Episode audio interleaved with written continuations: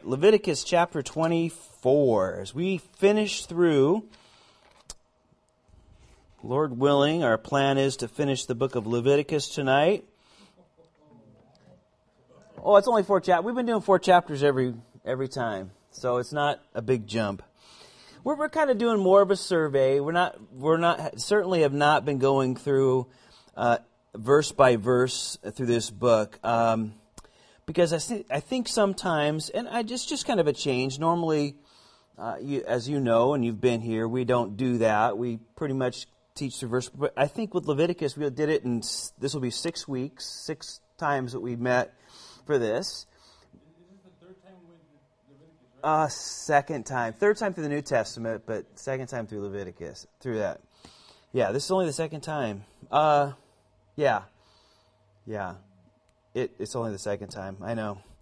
And um, but we kind of done it a, a survey section because I think sometimes with Leviticus is one of those books where you can kind of get uh, lost in the detail. Because remember, they built this place. God had them construct this beautiful place to worship Him, where He said He would meet them, and these priests would be there to perform uh, these things to bring God's word to the people and the people's needs to the Lord. And, and so, and, and, there were sacrifices and offerings, and then they really became more than that.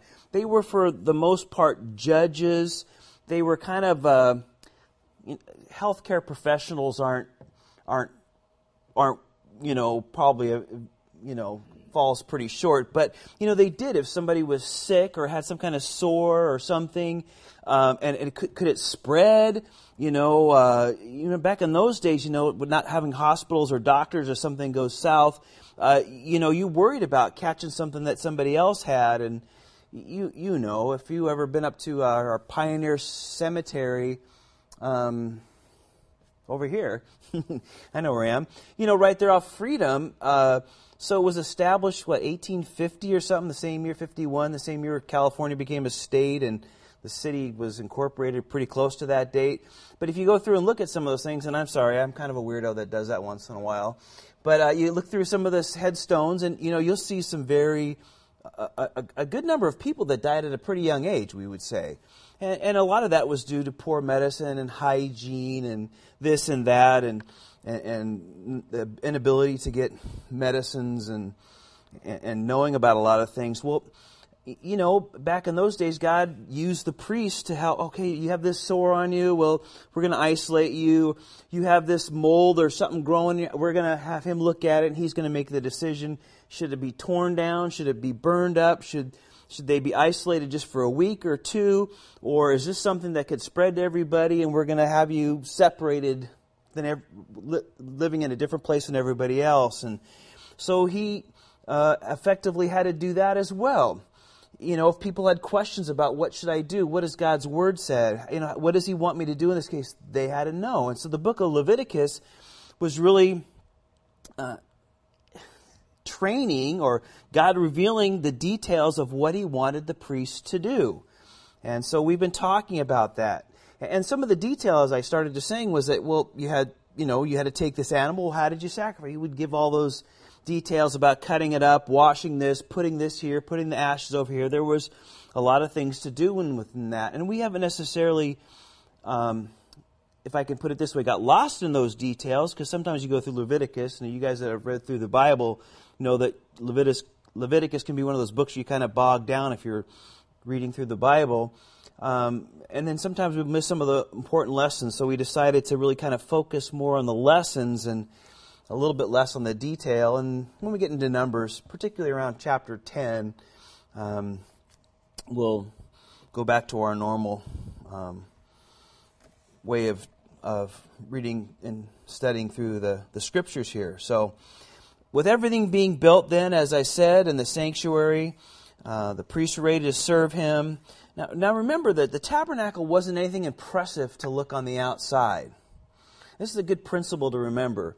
Because if you looked at the, the outside of the, the tabernacle or the place where God said he would meet uh, man, uh, that tent, that, that 30 by 45 tent, um, you know, it didn't look anything great on the outside. As a matter of fact, it had a bunch of probably badger skins, uh, not very good looking.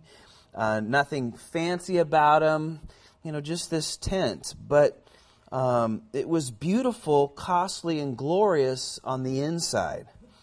And, uh, you know, it was the presence of the Holy Spirit, God's Spirit dwelling in there, and, and, and, and the wonderful things that made it beautiful on the inside. And that's, that's a great picture of our lives as well. You know, we're not really anything great to look at. We're not anything different than anybody else in that sense. We're not necessarily spectacular, as Paul put it in the New Testament, right? He said, Not many of you are wise, not many are noble, not many of you are uh, rich, not many, what's the, I can't, my brain just faded out, but not many of you are, yeah, mighty. There's not many of you that are, are, are much of anything. Just most of you are all regular people. So, what makes us different is, well, it's that wonderful work of the Holy Spirit working inside of our lives. And, uh, you know, uh, when people come in to know us and see us and hear us, then they see the beauty of God's life changing work in us. Amen? And that's kind of what, what you would see, you know, as you went into the tent. Well, he's going to give him some final directions here. Uh, we went through, remember last time, it's been a few weeks with Christmas and so forth, but, uh, you know, we talked about the, the feasts where they were supposed to all gather together. Remember that? The seven feasts. is about really meaning three times a year because some of those feasts kind of uh, happened in the same week, but there were seven total. Three times they had to show up wherever God told them to meet, which ended up being Jerusalem eventually, where the, you know, capital would be and the temple would eventually be built. But wherever the tabernacle was, and we'll see it move around in a few places in the Old Testament, that's where they were supposed to meet. And then he had a final few things to say to them. And chapter 24, verse 1 says Then the Lord spoke to Moses, saying, Command the children of Israel that they bring to you a pure oil of pressed olives for the light to make the lamps burn continually outside the veil of the testimony in the tabernacle of meeting.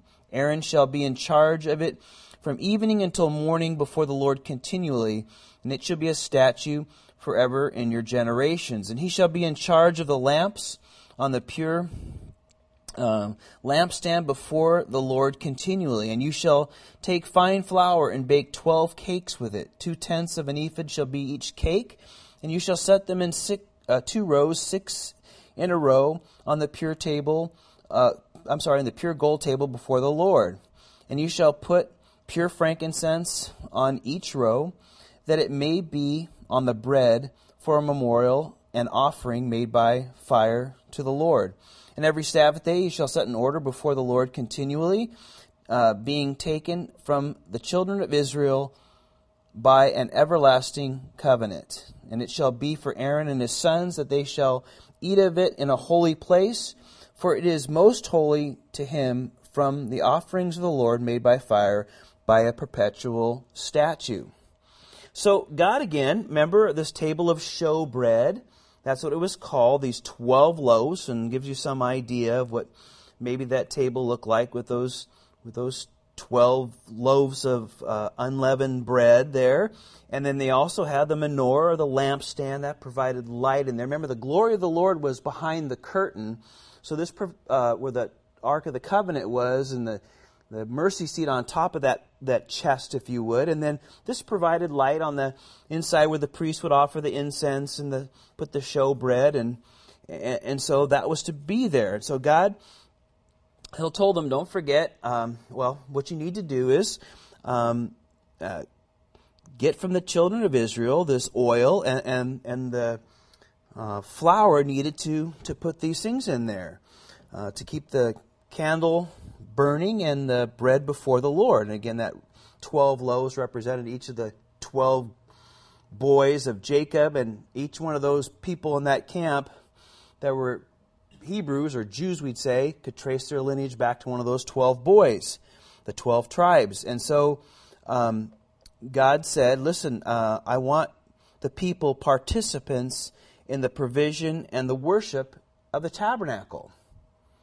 Uh, you know, God could have furnished the oil some miraculous way. God could have um, had the bread come in some mirac- miraculous way. but he said very clearly here he wanted the people to participate. And, uh, you know, that's always the way it is with God. He, he could do things miraculously, supernaturally, and in, in, in a thousand different ways that you or I can't begin to imagine or think of, of how we want to, to do things. But God chooses to use us. And, um, and we need to remember that, whether it's in our lives personally, but I also think more practically, you know, because not everybody could worship and be a part of the service. You know, God had called the Levites to do a certain role, but everybody could have a hand, if you would, in, in being a, a, part of what was going on there if they just wanted to even give. And there would be other opportunities of giving, you know, the oil that was needed or the different ingredients that was needed or, you know, the different ingredients needed for the bread. They could, they could participate in that way. And I think, you know, it's, it's important that you know, in every church, wherever the Lord has you, whether here or wherever it is, that, you know, there's, there's always ways to get involved in the work of the Lord. And I think it's important that we keep our eyes open and looking for ways to get involved and to participate in it. You know, um, being a Christian is not a spectator sport. I, you know, the more, you know, gets closer to the, the playoffs, and I'm sorry about your Giants, Thomas, getting beat out there, and your Giants. I know. Excuse me, but um, you, you know, and then you just get more and more and more guys. You know, there's I, I just am amazed. I like watching football, but I, I can't stand all the talking heads, right? You know, their commentary about this, and there's a sports radio, and you know they have TV shows by the tons and all this stuff, and and uh, you know it's just how much can you talk about it? I I don't know. I would get and you know, but they don't. There's really no participating. They're just always talking about it, and you know, Christianity is not like that. And yes, only you know, so many guys, are, I guess, are down in the field or in the back, uh, filling up the ranks in the second strings and third strings. But, but you know, that's not the way Christianity is. Christianity you know, and the kingdom of God and, and the working of the church is everybody's participating in it. And there's a role for everybody. Because even, uh, you know, it's described in the New Testament as a body. There's eyes, there's ears, there's toes, there's legs, there's arms, there's elbows, there's knees. And, and every part is very critical. And whether the church is small or huge, um, you know, everybody needs to find uh, the place God has for them, and He has a place serving. And I think you know that's one of the reasons God emphasizes this again. Is say, hey, you know what? There's a place for for participating, and we always need to be, well, keeping our hearts and our minds open to what the Lord might want to do. And when He moves in our hearts, then we need to follow through. Because I can guarantee you this when God's stirring in your heart, hey, you know, this is something I can do or something I can help out with or something, you can bet there's going to be some life crisis come along that's going to try to throw you off, right? Oh, let's do that. Oh, I can't do that. Ah, oh, you know, on and on it goes. It's always going to be that way. There's always going to be the next problem or the next situation that's going to try to knock you out of the ministry God's called you to and, and, and has gifted you with. So, um, he always wants us to participate. He always chooses to use people. And, and, again, even in this service back then, and there was, we've talked about it before, but a good reminder of that. Well, now we get a little digression. There's a couple of them in, in, in Leviticus here, and here's another situation that crops up. Another, again, fantastic lesson. Verse 10. Now, the son of an Israelite woman, so while this is going on, now all of a sudden the scene switches to, you know, this next place, and we hear the story of a son of an Israelite woman whose father was an Egyptian. He went out among the children of Israel, and, the, and an Israelite woman, a son, and this man of Israel fought each other in the camp. And the Israelites woman and the Israelites woman's son blasphemed the name of the Lord and cursed. And so they brought him to Moses. Now his mother's name was Shelamoth, or Shelomith, the daughter of Dibri of the tribe of Dan. And they put him in custody that the mind of the Lord might be shown to them. Now, here's again another great lesson tucked in here in the midst of this training, if you would, of, of the priests. We have this situation Moses, what do we do? I don't know, was what Moses says. And, and I, I don't know, let's seek the Lord and see what he says. Now, remember, the Lord had revealed much to Moses, right? I mean, we've been talking about this for a long. He had showed him since he well since he saw him way back when in the beginning of Exodus when he had the burning bush there and he told him some of the things he was going to do all the way through the miracles of of um, you know the Exodus and uh, well the plagues in Egypt and then the Exodus and brought him up on the mountain and the Ten Commandments and broke him and down up and went up again another forty days and showed him a lot, showed him the pattern of all this. The Lord had showed him a lot.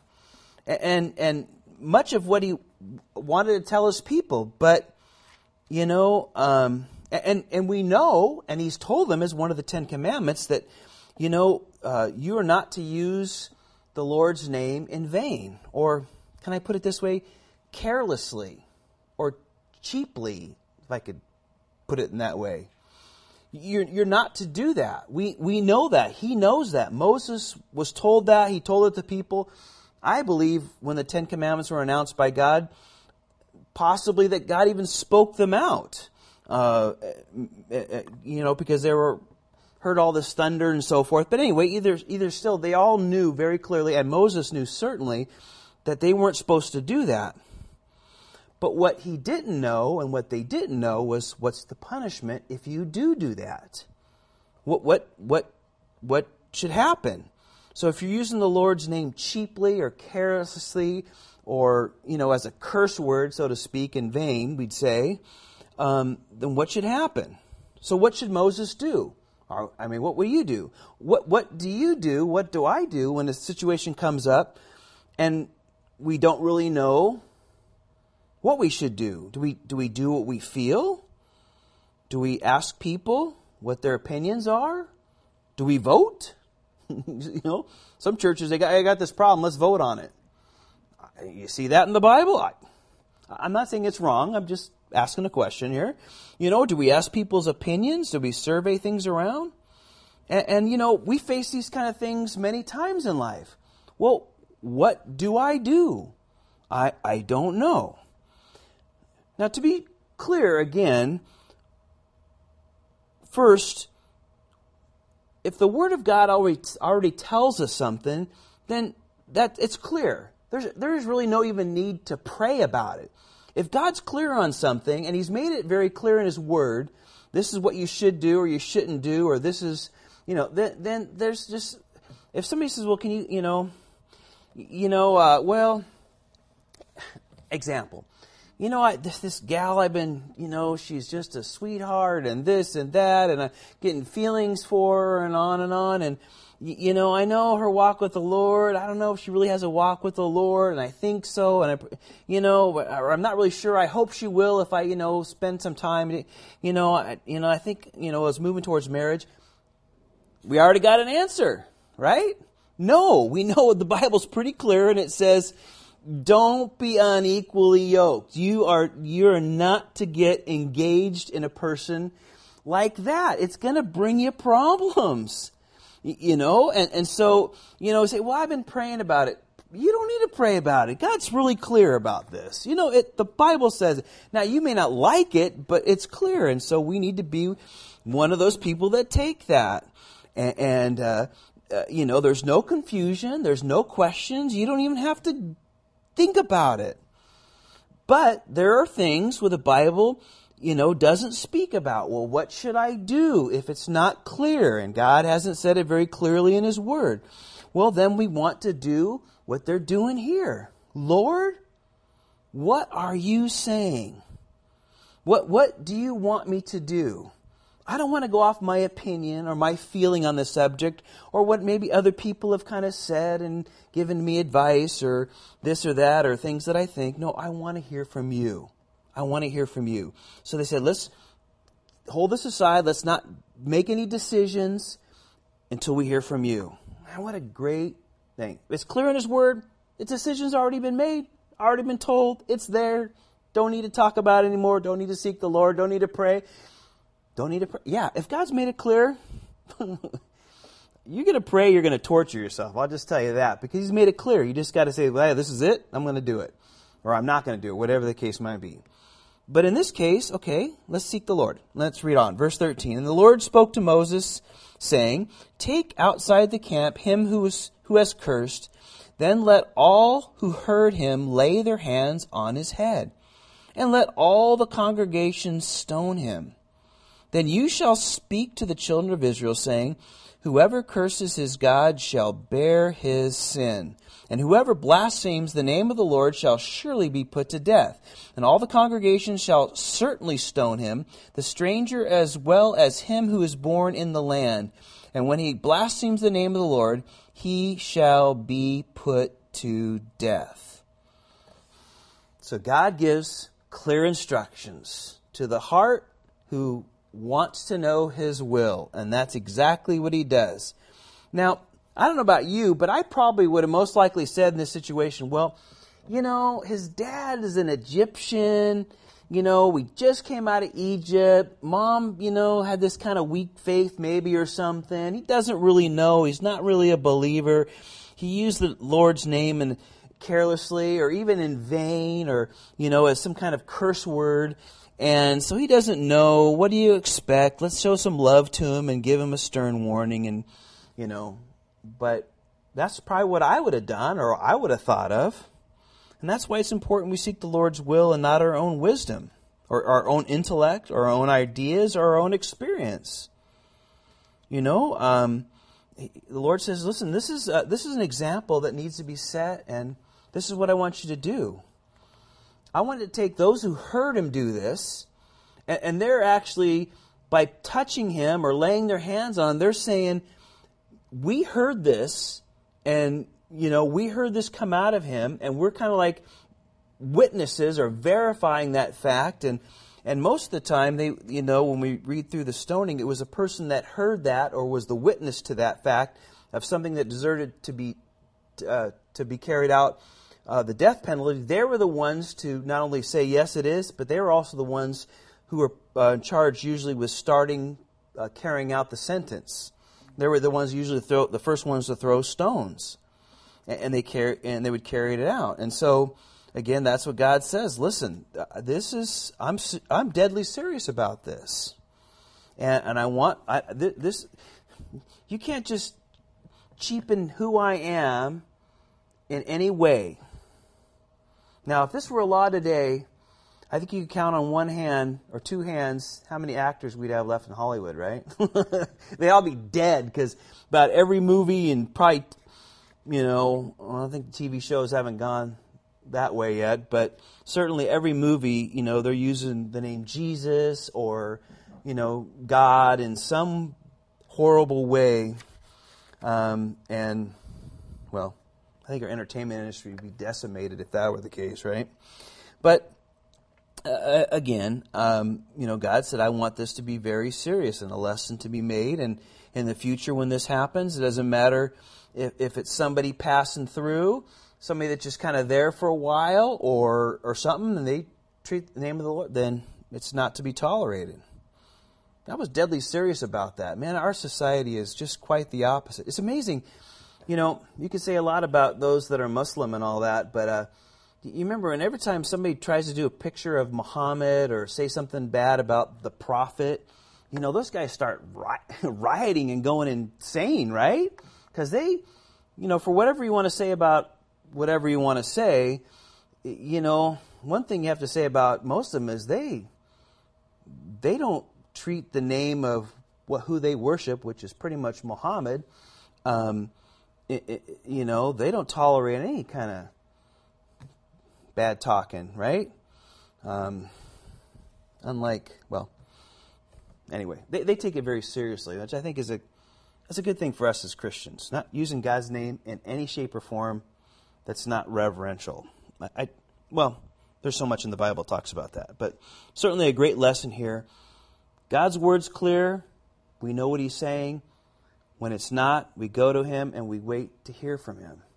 And then a good lesson. All right, well, now he goes back on to what was happening, verse 17 Whoever kills any man shall surely be put to death, and whoever kills any animal shall be uh, make, shall make it good animal for animal. If a man causes disfigurement of his neighbor, and he as he has done, so shall it be done to him. Fracture for fracture, eye for eye, tooth for tooth. As he has caused disfigurement of a man, so it shall so shall it be done to him. And whoever kills an animal shall restore it, but whoever kills a man shall be put to death. You shall have the same law for the stranger and for the one uh, from your own country, for I am the Lord your God. Then Moses spoke to the children of Israel, and they took uh, outside the camp him who had cursed and stoned him with the stones. So the children of Israel did as the Lord commanded Moses. So again, God's making it clear the penalties are spoken here. If you use deadly force and kill someone, then it's the death sentence. End of story. But an animal's life was really more like the value of property. Why? Because man is made in the image of God. Now, you know, in our society, and I'm telling you, it's getting worse and worse and worse, um, that, you know, animals are elevated, and they are elevated in our county, certainly, certainly in our state, and will be more and more in our country. They're elevated ab- above even um, people. Well, certainly, because people that defend animals to the death usually are completely pro abortion. They don't mind killing babies, but don't kill a squirrel, man. you get your pellet gun out, hit that squirrel. You know, Ethan tells me with his airsoft gun, you know, because we live right by the slough, so he's always wanting to do little sparrow hunting or something. And I'm like, Ethan, you shoot a bird and somebody sees that and it goes boop, even a little sparrow, I'm gonna do. I'm gonna be in jail. I'm telling you, they will not tolerate that around you. Don't plink at sparrows in this in this county because uh, animals are are valuable. You know, it's funny. You know that storm here just a couple of days ago. Um, I don't know if any of you guys ever been up to uh, Calaveras, big trees uh, up in the Sierras there, where that big tree fell over. Did you guys read about the one that was notched out in 1880 that you could walk through? The um, was it called the cabin tree or something like that? You could walk through this big sequoia. They said it was about 2,000 years old, and the rain and the storm blew it over and anything eventually. And I can't tell you, it was like reading an obituary in the paper. And they actually said in the paper that they pronounced the tree dead at 3:30 p.m. I am not lying to you guys. I saw that and I, I was gonna I was laughing and I was mad all at the same time because I mean it was and I'm not lying to you. You can read it in the Mercury if you want to look at the story. It was like literally said that and it was like reading an obituary you know, all the things that it lived through and the times, and it talked about the different things in history that had gone on in the last 2,000 years and this and that. And I was thinking, it's a tree. Yeah, I'm sad. It, I love that tree. I've been through it. I've hiked through it. I've no great. I, am sad about it, but I mean that was they got a bigger obituary than the person that the three people that died, you know, in storm-related incidences, eh, you know, here uh, you know, in our area. And it was tragic. And I thought, how sad. Going to spend half a page on this tree and people are going to, loved ones, you know. Anyway, I could go on and I guys, I know you guys know what I'm talking about. But notice the Lord saying, listen, man is made in my image. Now, we don't hurt animals and we're not cruel to animals, and I'm not into that by any means. I love animals. But at the end of the day, you, you hurt somebody's animal, you you've got to replace it you kill somebody and you pay that price because he's made in my image. And you didn't understand that. And then if you hurt somebody, again, an eye for an eye, tooth for a tooth, uh, the idea here is it's, it's equal or it's fair. Nobody gets more or less than it's due. Because again, if somebody hurts you, you punch me in the eye and I have a bruised eye, my natural tendency is you punch my eye, I'm going to blacken your eye and break a rib. Oh, yeah, you break, you punch my eye, break my rib, I'm going to punch your other eye, break your other rib, and then I'm going to twist your arm. You know, I'm going to dislocate your, sh- right? It's always this escalation. Or if they're rich and famous and lawyered up, then well, they get out of it or whatever. And, and the Lord says, listen, that's, that doesn't happen. Rich, poor, this or that. It's fair. It's not more because you're mad and upset. It's measured out fairly and, and, equitably, uh, no matter what the case might be. But we talked about that, so I don't have to repeat that again. But again, that was the whole idea of it. It was always going to be fair and equitable. And you realize if I do that, this is coming back to me. There's no getting out of it, which make people think. Chapter 25. Now we'll move into a, a couple of things uh, different. Because remember that God had a, a, unique economic system, if you would, in, in, in Israel that had three principles. Remember, God owned the land, and He had the right to control it. God owned the people uh, because He redeemed them from Egypt, and so they were His, and, and He said, I'm holy, and I want you to be like me, so here's the law. Here's how you treat each other, here's how you worship me, all those things that we've been talking about. And, finally, the Jews were a family, and they needed to care for each other. And those are those three principles we've been talking about. It. And so the people possess the land. They'll go in and possess this land and enjoy all its blessings and its products, if you would. But God owned it and determined, well, who's it? Who could use it, if you would? And so, keeping that in mind, that's kind of what we're talking about here in chapter 25. And the Lord spoke to Moses on Mount Sinai, saying, Speak to the children of Israel, and say to them, When you come into the land which I give you, then the land shall be I'm sorry, the land shall keep a Sabbath to the Lord. Six years you shall sow the field, and the six years you shall prune your vineyard and gather its fruit. And but on the seventh year there should be a Sabbath, a solemn rest for the land, a Sabbath to the Lord. And you shall neither sow your field nor prune your vineyard. What grows of its own accord of your harvest you shall not reap, nor gather the grapes of your untended vine, for it is a year of rest for the land. And the Sabbath produce of the land shall be food for you, for you, um, for you, for your, I'm sorry, for you, for you, for your male, your female servants, uh, female servants, your hired men, and the stranger who dwells with you, for your livestock and the beasts that are in your land. All its produce shall be for food. Now, this is a, a wonderful blessing again. We've talked about that. There was work six days, take one day off. Work six years, take one year off. Can I have an amen? Who wouldn't want to live like that, right? I mean, and, and it's unheard of in our day. Can you imagine back then? Completely un, un, unheard of. That you would leave your crops, you wouldn't plant, you wouldn't even reap any of that. If your your fruit trees, your whatever you're growing or whatever it might be, you weren't to touch it. It wasn't to be anything you harvested or took or anything like that. You're to take a year off and let everything have a year off. You let the land have a year off, the trees have a year off, the animals that work the land a year off, your servants that work the land for you, uh, you paid for, the people that work for you, if you would, take the year off. Even the wild animals, right? Everybody was to enjoy, um, you know, this whole year off. And the, li- the land would lie fallow, we'd say today, kind of like all our fields around Watsonville for the most part at this point, this time of year, right?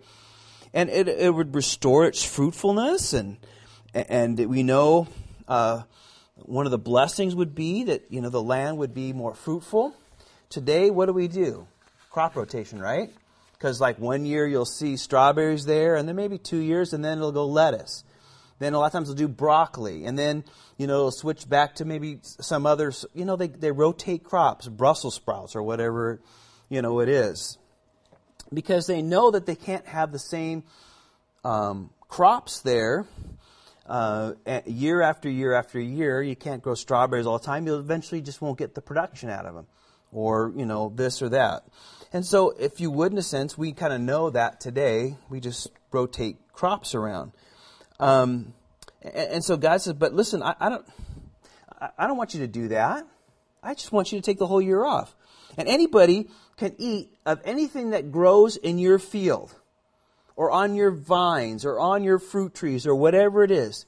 Who, if it's a wild animal, let them go in there. If it's your neighbor, you know, or people that, that need food, you go in there and get it. If you want to grab something, grab. You don't harvest it. You don't cut it down. You don't, you know, take it like you normally would. You just let it go. Everybody gets to enjoy it.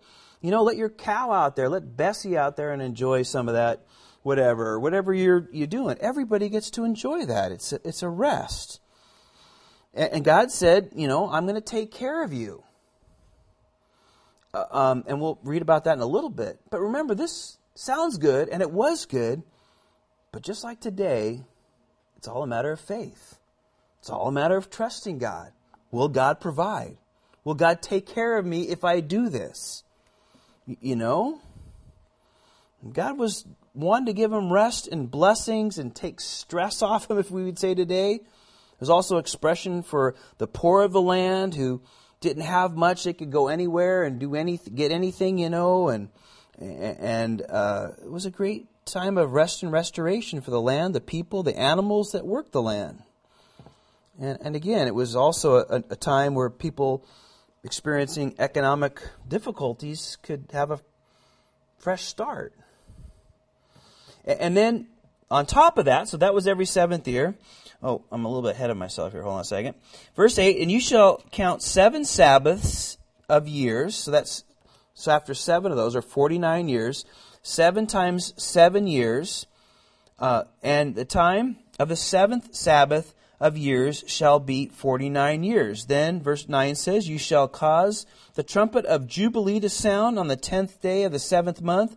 On the day of atonement, you shall make a trumpet to sound throughout your land. Verse 10 says, And you shall consecrate the fiftieth year and proclaim liberty throughout all the land to all its inhabitants. And that is actually the verse right there. Well, at least proclaim liberty throughout all the land is the Bible verse that's inscribed on our Liberty Bell in Philadelphia. If you've ever been there, that's what it looks like. There it is. And that's actually what it says right here. And it actually says Leviticus uh, 26:10 right there. So just thought you'd want to know that little fact of history there. It's uh, what their founding fathers had put on the Liberty Bell, proclaim liberty throughout the land, all the land. Uh, so it shall be, uh, back to the end of verse 10, a jubilee for you, and you shall uh, return to his possession, and each of you shall return to his family. That fiftieth year shall be a jubilee to you, and you shall neither sow nor reap what grows of its own accord, nor gather the grapes of your untended vines, for it is a jubilee, it shall be holy to you, and you shall eat its produce from the uh, you shall eat its produce from the field. In the year of Jubilee, you, sh- you shall return to his possession. And if you sell anything to your neighbor or buy from your neighbor's hand, you shall not oppress one another. According to the number of years after the Jubilee, you shall buy from your neighbor, and according to the number of years of crops, he shall sell to you. According to the multiple of years, you shall increase its price. The, according to the fewer number of years, you shall diminish its price. For he who sells to you according to the number of years of crops. Therefore, you shall not oppress one another, but you shall fear your God, for I am the Lord your God. So you shall observe my statutes and keep my judgments and perform them, and you will dwell uh, in the land safely. Then the land will yield its fruit, and you will eat your fill and dwell therein safely. So after 49 years, or enjoying seven of those Sabbath years, so six years go by, seventh year you take off. Another six years go by, seventh year you take off. After seven of those, on the 49th year, you would hit the 50th year, the year of Jubilee, and you'd have two years off. Yeah, two year vacation. Sounds pretty good. Two year vacation. But again, this was a test of faith, if you would, or, you know, a, a test of their faith. So during the Feast of the Tabernacles, the, the priest would take the, the trumpet, not the Feast of um, Atonement, Day of Atonement, I, we talked about last time. He would blow this. It would proclaim now this another year off that you were going to take off. And, uh, again, we'll find out in Deuteronomy that they were supposed to teach the law. That was one of the jobs that the priests would do during this this time, and it would be like a week long Bible conference. We'd say remind what God had done for them and what He expects from them, and they would teach them all this and. And as they taught his word, this new generation would learn it, and, and older generations would need to be reminded of it, and they would do this. And then at this point, then all mortgages were canceled. Amazing. And if you had sold your field, or if your pops had sold your land that you guys used to grow crops on because, well, some difficulties and heartache and finance, that land would now would get come back to you or to your dad if he was still around, and it would be yours again, all yours again, and everything was canceled. Everything came back and and, and, and was was given to you. And what a great, wonderful picture that is, really. Uh, you know, uh, when we come to Jesus Christ, the sin question is settled. He paid the penalty. It's all settled. You go free, and He makes you free. it's that year of Jubilee. Everything goes free. Everything goes back. Everything, you know, it's a wonderful picture of that. And so, you know, they would have this vacation and everything would kind of be reset. And then it, it would said, and, and then so if you bought land or somebody was having a hard time and they sold your land, you say, well, there's about 20 years left to the Jubilee, it's, it's worth about this much. Or if there's 49 years left, it would be worth more because you could get more crops out of it.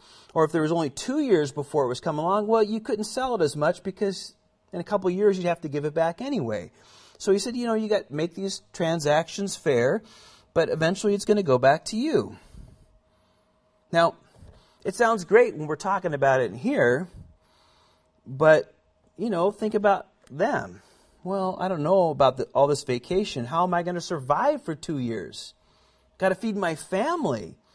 I, I got to keep a roof over their head. I, I got to pay the, you know, clothes for their school and food for the table and, you know, braces for their teeth or whatever. And the Lord says this is what he this is his promise. And if you shall say, because that question is going to come up, right? In verse 20, what shall we eat in the seventh year? Since we shall not sow nor gather our produce, then Lord says, Then I will command my blessing on you in the sixth year, and it will bring forth produce enough for three years. And you shall sow in the eighth year and eat old produce until the ninth year, until its produce comes in, you shall eat of the old harvest. So God says, Listen, I'm going to take care of you. I know you're going to have this question when the seven year comes up. What's going to happen? How am I going to get by? You know, because remember, they lived for what crops came in and fruit came in, and then, you know, what things harvest and what they could store up. That was their food. How, how am I going to take care of everything? The Lord says, listen, here, I got a plan. I'm going to bless you in that sixth year. It's going to produce so much. It's going to be three years worth of food in that one year. So the next year you could take it off, you still have some, and then the year after that you're going to start planting again, but it's not going to come up, but you're still going to have enough from the sixth year. And, and then you're going to still be eating of what I gave you in the sixth year when you're starting to harvest now uh, in the ninth year. I'm going to take care of you. But just like everything with this whole Sabbath deal and the Sabbath day, Sabbath year, year of Jubilee, it really all comes down to faith at the end of the day, right? How will I get by? How will I have enough? How, what might happen?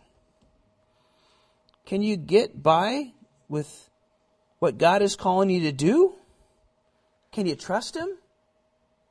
Isn't that the same question we still wrestle with today, though?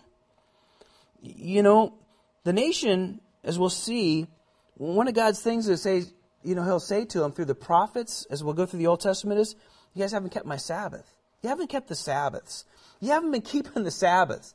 You haven't, why are they hopper, you know, uh, why is he harping supposedly, seemingly on that?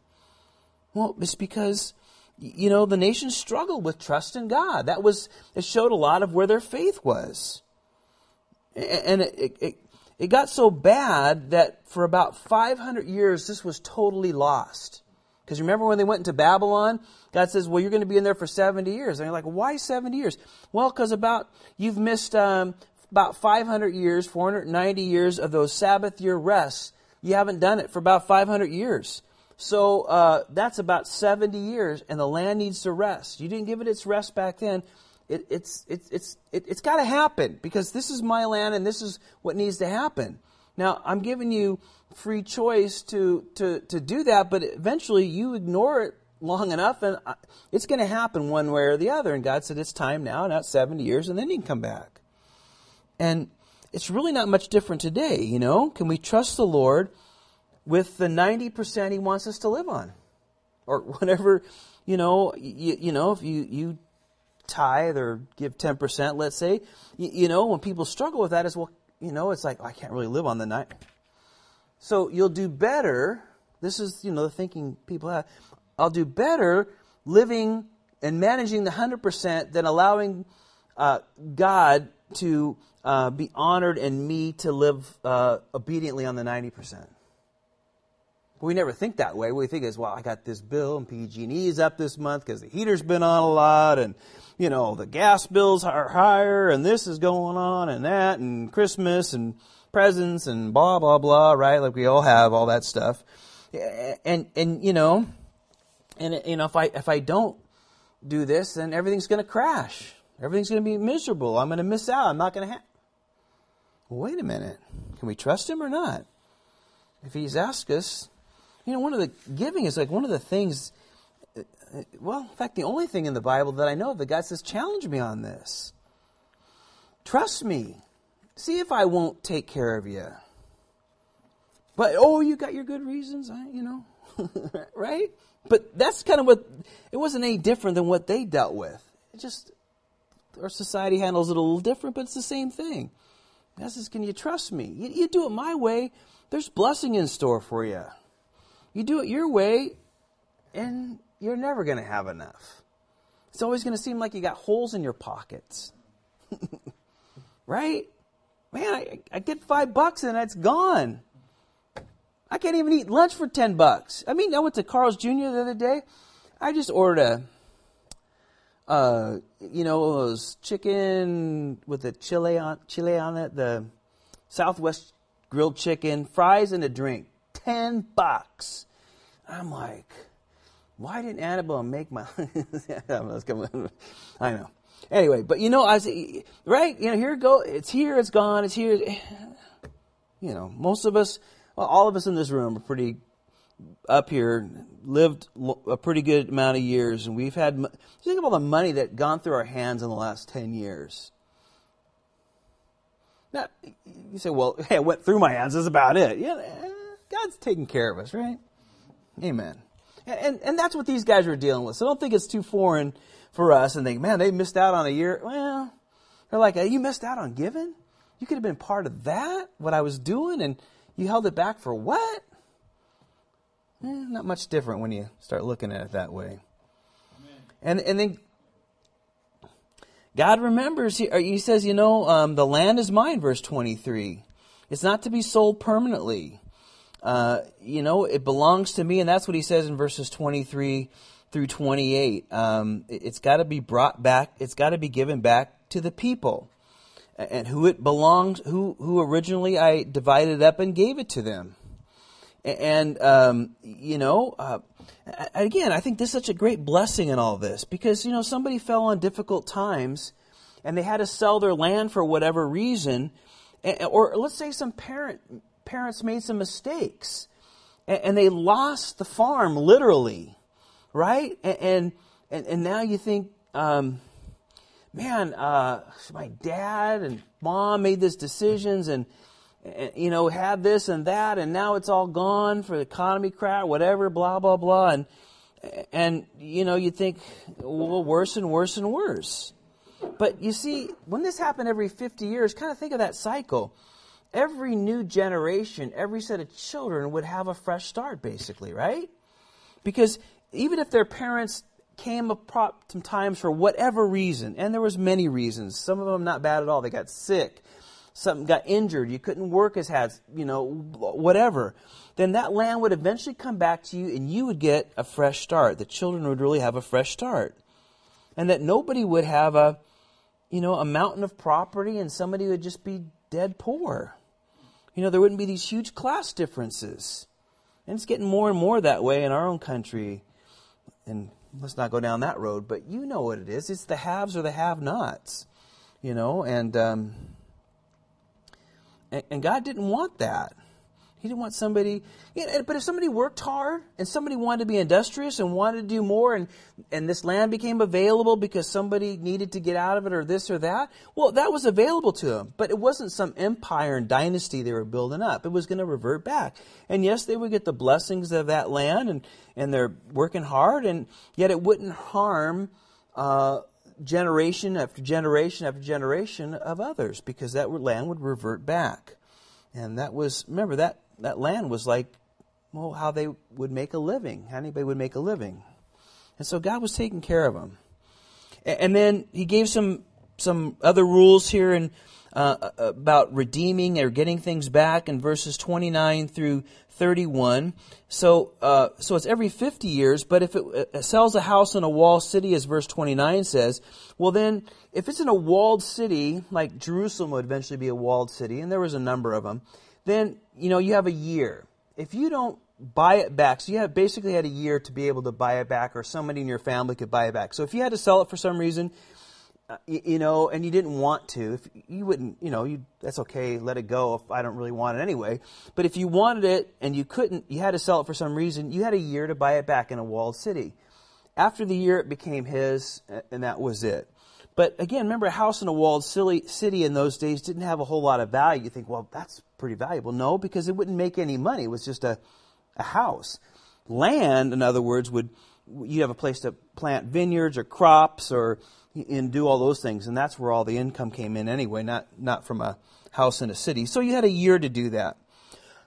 and then there were some other provisions, verse 32, for these cities that were going to be set up throughout the whole land, uh, where the Levites were.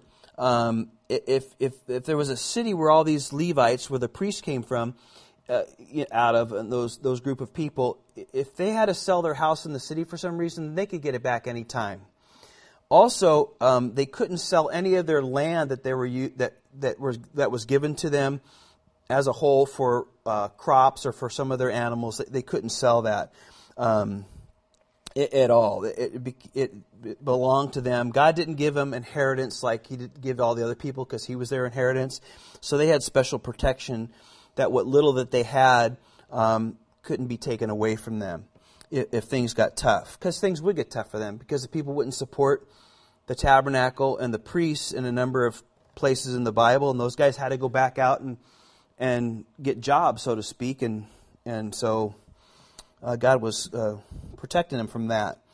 And, and, then verse 35 through the end of the, or 43 just talks about, um, you know, if somebody's poor, um, verse 36, take no usury or interest from him, but fear your God and that your brother may live with you. You shall not lend money for usury, nor lend your food for a profit. For I am the Lord your God, brought you out of the land of Egypt to give you the land of Canaan and to be your God. If any of your brothers dwells by you becomes poor and sells himself to you, you shall not compel him to serve as a slave.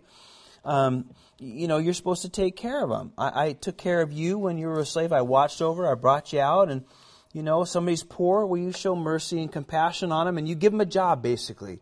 They become your servant for six years for a Hebrew servant, remember, or a slave, and then you're to set him free every Sabbath year. Um, Verse 43 says, You shall not rule over him with vigor, but you shall fear the Lord your God.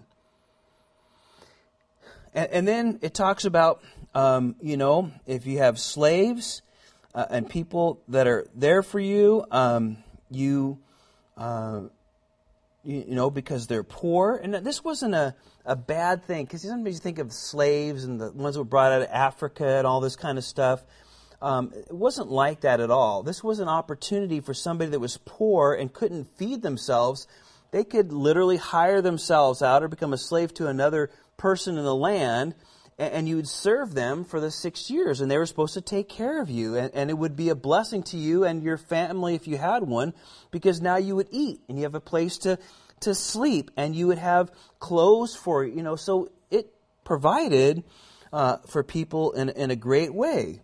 Um, but if you are sold in some way, verse 48 says, um, you can also have someone redeem uh, you, and, and uh, if somebody else, uh, you know, did that, they could, they could, okay, how much do you, they owe you, and you know, you're kinsman redeemer or your relative could pay that debt and you could be set free.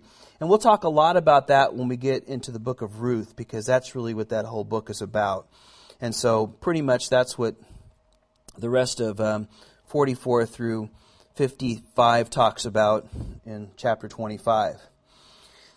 Now, chapter 26, as we kind of cruise down to the end here, you'll see the word if occurs nine times for the conditions God gives them to occupy the land. And God says about I will 24 times. Um, if you respond, this is what I have planned. So God gives them, remember, a lot of the promises of them being in the land and the promises of these material blessings were all what we call conditional. Uh, and a lot of us kind of put our Heavenly Father in that same kind of thing. Well, I'll take care of you and love you if you do these things. And that's why religion's so big, really, in our community, right? Um, and I can't speak for everybody in, in every single religion, but typically the Catholicism, being a Catholic, is a lot about that. You know, you pay your penances, you go to, sorry, um, go to confession. Uh, a lot of you know this very well. I, I know it very from the outside. You know, confession. You have to have uh, communion. Uh, those, those, what are those called again? Those pillars that you have to do. Tony, what do you call those things where you pillars of, you know, you have to go through all those sacraments. sacraments. Thank you. The sacraments. You have to go th- know and do those sacraments and all that. The seven sacraments, right? And so, you know, it becomes like if you do this and you're in God's good graces and you stay out of purgatory or, you know, whatever the case might be. Um, and that's why I think, you know, Jehovah Witnesses and um, Mormons get so many kind of ex Catholics because it kind of fits into that whole this is what I got to do to stay on God's good graces, but it's kind of supercharged when you move over to the Jehovah Witness and you know the Mormons. It's all about works, particularly the Jehovah Witnesses, and and you know sometimes we think of the Lord being that way, but that's His promises are given to us through Jesus Christ. It's it's His faithfulness, and it's not based on uh, who I am or what I do. It's based on what He's done and my uh, grace uh, uh, that was received through faith, right? Romans talks about that. But as far as the Jews, they were still His people, but whether they stayed in the land and enjoyed it or how enjoyable was in the land, that was conditional in the Old Covenant. God says, listen, it's kind of a picture of your spiritual health, if you could put it in those terms. So if you're doing good, there's great blessings in the land, you're following me, you're obedient, doing my will, then, then that's pictured in these material and uh, other blessings I'm giving you. If you're not, it's going to be kind of miserable. And God used that to draw him, them back to Him and, of course, to illustrate much to us. And so that's kind of what chapter 26 is all about.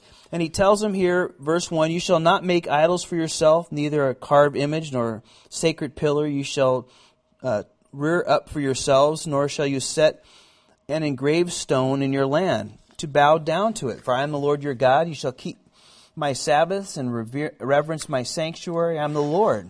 You shall walk in my statutes and keep my commandments and perform them. Then I will give you rain in its season, and the land shall yield its produce, and the trees of the field shall yield their fruit, and your threshing floor uh, shall last until the time of vintage, and your vintage shall last to the time of sowing. And you shall Eat your bread to the full and dwell in your land safely, and I will give peace in the land. And you shall lie down, and no one will make you afraid. And I will rid the land of evil beasts, and the sword shall not go through your land. And I will chase your enemies, and they shall fall by the sword before you. And five of you shall chase a hundred, and a hundred shall, of you shall put ten thousand to flight. And your enemies shall fall by the sword before you. For I will look on you favorably and make you fruitful, multiply you, and confirm my covenant with you. You shall eat the old harvest and clear out the old because of the new. And I will set my tabernacle among you, and my soul shall not abhor you. And I will, verse 12, and I will walk among you and be your God, and you shall be my people. I am the Lord your God, who brought you out of the land of Egypt, that you shall not be their slaves. I have broken the, bond, the bands of your yoke and made you walk upright. And so God says um, here, don't start wandering off. Don't start worshiping other things. You know, interestingly enough, that, that word for idol really means, is, is uh, El is, is the Hebrew word for it. And you know what it literally means? You can literally translate it to mean nothing or worthless. So don't, if, if you, if you put it literally, it says, verse 1, you shall not make anything, not make nothing for yourselves, or not make anything worthless for yourselves. I mean, that's how the idol, something a person worships other than God really is. It's, it's nothing. Don't make yourselves nothing. because, you know, it's pretty hard to make nothing, and yet there are a lot of people who make nothing out of their relationship of, to God. They, it's just nothing. And anything that takes the place of God, he's really saying is nothing. It's, it's not a likeness, but it's a symbol. It's the idea. You've taken me and traded it for nothing. And the Lord says you got to choose your allegiance to these people that are going into his land. Are you going to choose me, the living God? Or are you going to choose idols or yourselves? Are you going to love me and follow me and everything will be wonderful? There's a blessing there? Or are you just going to do your own thing? But it's a simple choice, really, not much different, you know, that we understand today. Don't, don't trade me for nothing, for something that's nothing. You know, you're going to worship nothing. You're going to embrace nothing. That's what an idol is. And not, there's nothing worth trading God's plan, God's will, God's design for a life. I think we all know that here. I, uh, everybody would be heartily agree and amen. It's just working out in our lives. And that's what God wants to do. I got great blessings. Here's the plan. Now, verse, verse 14 says, But if you do not obey me and observe all these commandments, and if you despise my statute, or if your soul abhors my judgment, which means, like, ah, who cares about that, right? So that you do not perform all my commandments, but break my covenant, then I will also do this to you. And then pretty much just the opposite of what we just read in all these verses. It's going to be disease and fever and sorrow of heart. It says that you know, at the end of the sentence in verse, first sentence in verse 16, cause sorrow of heart, and you will try to work hard, but you'll get nothing. Your enemies will eat it. Verse 17, I'll set my face against you, and, and your enemies are going to win, and those who, you know, don't care and hate you, they're going to rule over you, and, you know, your, your pride that's keeping you from me, well, it's going to come crashing down and and, it, and it's going to be miserable to you, and it, it's going to cause plagues, and then you know wild beasts are going to come, and, and and pretty much all the way down through verse thirty three, there's these five different degrees of direct resulting pain and heartbreak would come uh, from the Lord if they uh, will, don't follow and choose to go down that path. And as we kind of just look briefly, it's kind of progressive. Well, if you don't choose to listen, then this is going to happen. And if you still don't choose to listen, then this is going to happen. And, it, and it, it's just kind of the opposite. The blessings are increasing as they're following the Lord, and the curses are increasing as they choose not to. Because the bottom line is the Lord wants to get their attention. And if you continue to go down this path, it's going to get worse.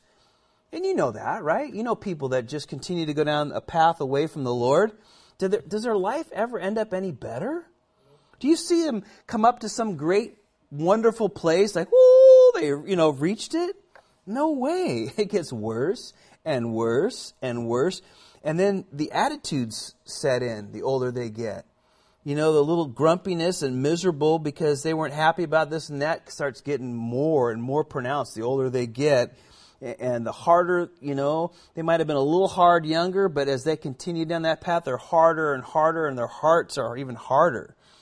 I still remember this to, to this day. I've told you this story a bunch of times from my great uncle, who I knew my whole life, my grandmother's sister. I saw him many different times growing up, and I was in the hospital when my aunt was dying and his wife, and I tried to share the gospel, and I, I, I just still was shocked how he shut me down And, and here is his wife for decades, is decades and decades, is, is lying there, and she eventually died the next day, although we didn't know, but we knew she had a really bad stroke, so we knew it was really bad. But and, and I remember the Lord called me there, and I drove all the way over there, and he's just, you know, Uncle Gordon, let me just tell you about about Jesus. I don't want to hear it instantly out of his mouth. I mean, and I was like, well, wait, he can't really be thinking that, but he lived his life that way.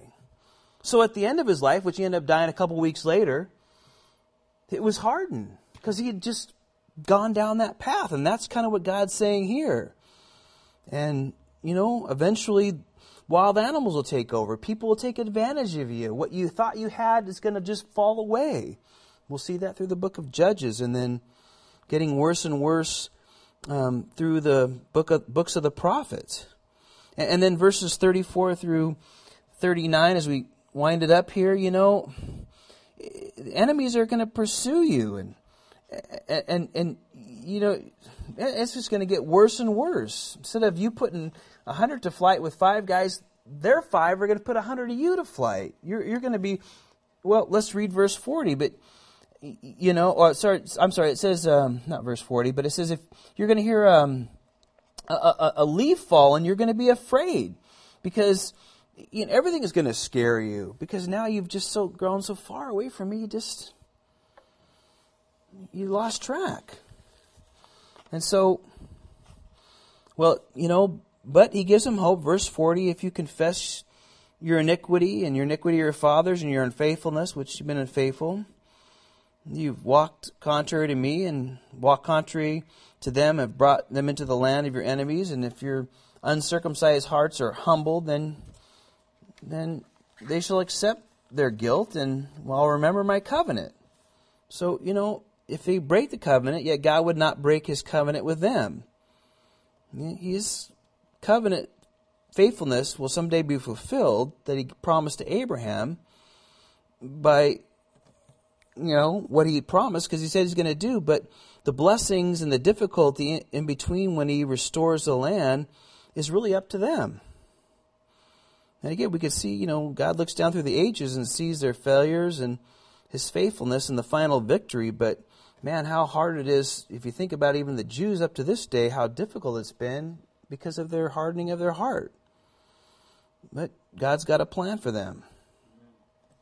And then just the final close here, you know, it seems like a unusual chapter, but um, you know that's here that uh, not to make rash vows, um, but in times of distress, like they would be experiencing chapter 26, if they ignored the Lord, you know, there'd be a tendency, oh Lord, if you just, you know what it's like. Oh Lord, if you just get me out of this, then I promise to be good or I promise to do this. And how many times did you say that maybe before you came to know the Lord? Just get me out of this, Lord, and, and, and I'll go to church or I'll give you this or I'll do this. And, and God kind of closes up this to the priest saying, you know, or to the people, uh, and reminds the priest to teach the people is that be careful of these rash vows and promises that you're going to make, especially under those circumstances. And and again, that's what verse one through six just kind of talks about, or one through eight, really. You know, um, if you're going to dedicate or make a vow in some way uh, of a person, um, and uh, this is the value of it, and he assigns a value to that. But he says in verse 9 if an animal that uh, men may bring as an offering to the Lord, uh, um, and all and all that anyone gives to the Lord shall be holy. He shall not substitute it or exchange it, good for bad or bad for good. And if he exchange it at all, animal for animal, then both it and the one exchanged for it shall be holy. And um, and so again, God says, listen, if you want to dedicate something, then you better follow through. And if it's a person in particular, then there's a value to him. If you know, if you change your mind, oh, that was a big thing. This, okay, well, this is what you're going to have to pay. You know, oh, I'm, I'm going to give you my son, Lord, if you just do this. Okay, and you know, all of a sudden, oh, okay, things are better now. Well, you know, this is a promise you made. Well, here's you, you can have that back, and you know, but here's the the price of that plus the plus the um, uh, the cost, and there are some ages there. But God, you know, tells him if it's something that belongs to me, and you regret that decision, there's no buyer's remorse, as we'd say today. And you can't substitute anything uh, bad for something that was supposed to be mine. If you do that, then, well, everything belongs to me.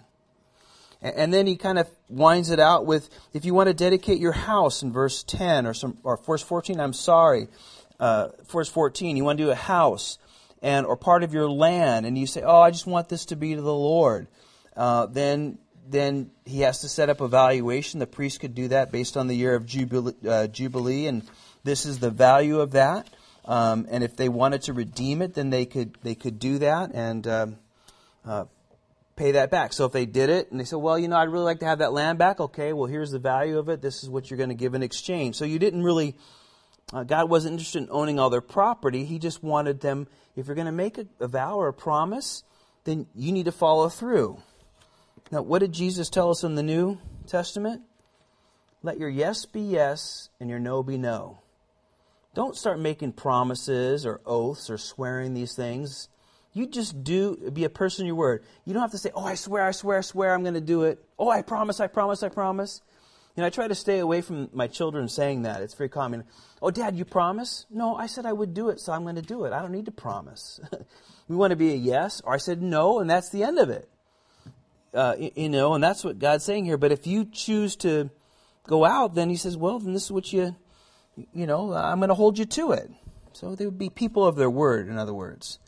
And He kind of said, you know, verse 28, uh, there would be no devoted thing, uh, no devout, um, verse 20, nevertheless, no devoted offering that a man may devote to the Lord of all that he has, both man and beast, or the field of his possession shall be sold or redeemed, for every devoted offering is most holy to the Lord.